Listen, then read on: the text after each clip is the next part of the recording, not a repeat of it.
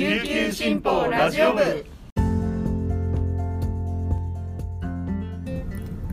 はいたい皆さんこんにちは。本日も琉球新報ラジオ部をお聞きいただきありがとうございます。6月9日木曜日本日のパーソナリティは広告事業局のメカル椿です。よろしくお願いいたします。午前11時現在の那覇市の天気は雨。気温は23.5度です。さて今週火曜日7日ですね。琉球新報ホールで小林愛美さんのピアノリサイタルが開催されました、えー、小林さんといえばショパン国際ピアノコンクールで4位に入賞された方で、はい、私スタッフとして会場にいたんですがもう本当に素晴らしかったです。もうこの弾き始める時のっていうような小林さんの息遣いも感じられてもうそれも含めて本当に素敵な素晴らしい演奏でした。私もですね実は幼少の頃ほんの一瞬ピアノ教室に通っていてただもうトーン記号の各練習が嫌でもうすぐやめた人間なんですがそんな私でもわかる。はい本当に素敵な演奏でした。演奏も素晴らしかったんですが体力もすごいなと思って、はい、1時間ぐらい弾き続けたんですよ小林さんが。ね、小林さんは上背はなくってすごく華奢な方なんですね。でそんな本当に華奢な方のどこからこの1時間以上情熱を込めてピアノを弾き続けられるパワーが湧いてくるんだろうって本当にもう不思議でした。はい。素晴らしかったです。で今月の25日にはジャズピアニストのジェイコブ・コーラーさんのコンサートも琉球新報ホールで開催されます。こちらのチケットも好評販売中なんですがはい小林さんジェイコブさんとすごい引き手が続きます。うちのホールのスタインウェイも喜んでるんじゃないかなと思います。では本日これまでに入ったニュースをお届けいたします。最初のニュースです。沖縄県平和記念資料館は8日。慰霊の日の沖縄全戦没者追悼式で朗読される平和の詩に。沖縄市立山内小学校2年。徳本ほのなさんの作品「怖いを知って平和が分かった」を選出したと発表しました。追悼式のパンフレットに掲載される図画には県立海邦高校1年の吉原すみれさんの「平和のために」作文には南城市立玉城中学校3年の花城さくらさんによる軍服からのメッセージがそれぞれ選ばれました。各作品は第32回児童生徒の平和メッセージの各部門で最優秀賞を受賞しました。同メッセージには小中高校や特別支援学校などから平和の詩に911点図画に1103点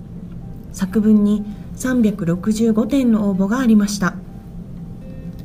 徳本さんの詩では多くの人が亡くなった沖縄戦の絵を美術館で見て不安になり抱きついた母親の温かさにこれが平和なのかなと感じ平和を守り続けたい素朴な思いが綴られています。吉原さんの絵画では平和のために多くの人の悲しむ顔をなくしたいと涙を流す顔が描かれています。花城さんの作文では曽祖父母が遺品として残した沖縄戦中の軍服を通して戦争や平和への考えを改め非戦の思いを伝えていく重要性に気づかされた気持ちを記しました。6月23日から糸満市や石垣市那覇市などで開催される第32回児童生徒の平和メッセージ展の告知ポスターチラシには浦添市立前田小学校5年の吉浜ヒーロさんの作品「平和小さな島の大きな願い」が選ばれました。続いてのニュースです。6月10日から全国で観光目的の訪日客受け入れ手続きが再開されます。岸田文雄首相は6月中に那覇空港での国際線発着を再開するとしていますが航空業界からは那覇での再開は実際にはまだ先になるのではないかと6月中の再開を困難視する声が出ています。10日午前0時から旅行会社などの受け入れ先が主体となり観光目的の入国希望者に対して入国者健康確認システムへの登録が始まります。登録完了後に日本へのビザを取得し入国する流れになります。韓国の航空会社の関係者は韓国には出入国に伴う隔離措置がないことから沖縄での最初の再開は韓国になるのではないかと予想しました。一方で沖縄への就航を早くて8月と見込んでいます。検疫体制が整って国から正式な再開の日程が通達されないと就航の見通しが立たないといいます。那覇空港ではコロナ禍により2020年3月以降国際線の発着がありません。那覇検疫所は再開へ準備を進めています。担当者は検疫所としては6月中には準備が整う見通しだと話しました。続いてのニュースです。地域の住民が協力して出資運営する共同売店。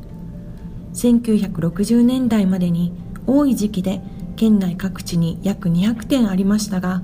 時代の変化とともに現在は半数以上が閉じています。住民にとっては日用品の購入だけでなく交流の場所などの役割も担っています。うるま市の浜比嘉島では共同売店の再開に向けたプロジェクトが始まっており池井島では共同売店の存続へ模索を続けています。浜比嘉島では旧浜中学校の校舎の一角を活用した浜共同売店の立ち上げプロジェクトが2020年からトヨタ財団の助成金を受けて始まりました。今年5月28日売店と食堂浜中がプレオープンしています。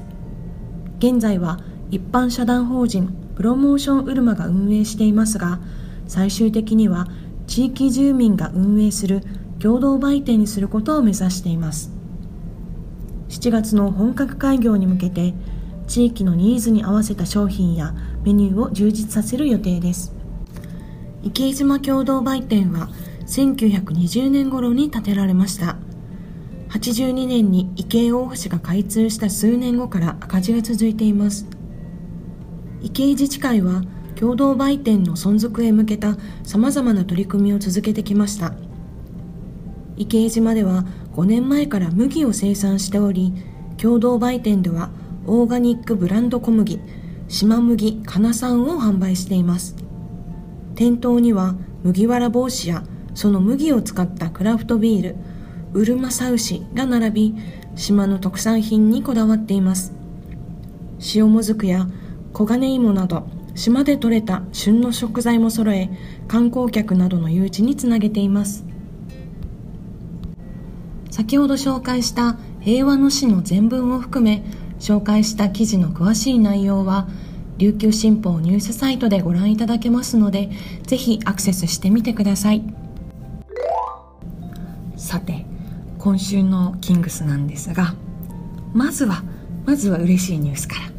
えー、45番ジャック・クーリー選手と4番のコー・フリッピン選手の契約継続が発表されました。はい嬉しいです。クーリーはですね来季はパパになって帰ってきます。なのでより強くより頼りになるクーリーパパに期待しております。ねこうくんといえば何といってもスティールからのダンクですよね。はい来季も厳しいディフェンスとダンクに期待をしたいと思っています。さてこれからは悲しいニュースなんですがドゥエイン・エヴァンス選手が広島へ移籍するというニュースが本日の朝ですね。入ってきました。もう大ショックですよ。私の友人の言葉を借りればショック大バーゲンでございます、まあ、私ですね。好きになった選手がことごとく移籍をするいわゆるデス押しというやつなんですよ。で振り返れば1年目のタクシ直人選手からアンソニー・マクヘンリー選手。そして3年前かな古川貴俊選手と橋本龍馬選手がいっぺんにいなくなるというそれの時にですねもう私決めたんですよ。もう今後は推しの選手は作らずチーム全体を応援するもう箱推しにしようと決めてそれから応援してきたんですがでも今季のエヴァンスは押さずにはいられなかったんですよ。もうディフェンスもそうですし得点面でもそうですしプラスあの可愛い髪型とかですね、えー、一生懸命日本語を勉強してどんどんどんどん挨拶も上手になっていく過程とか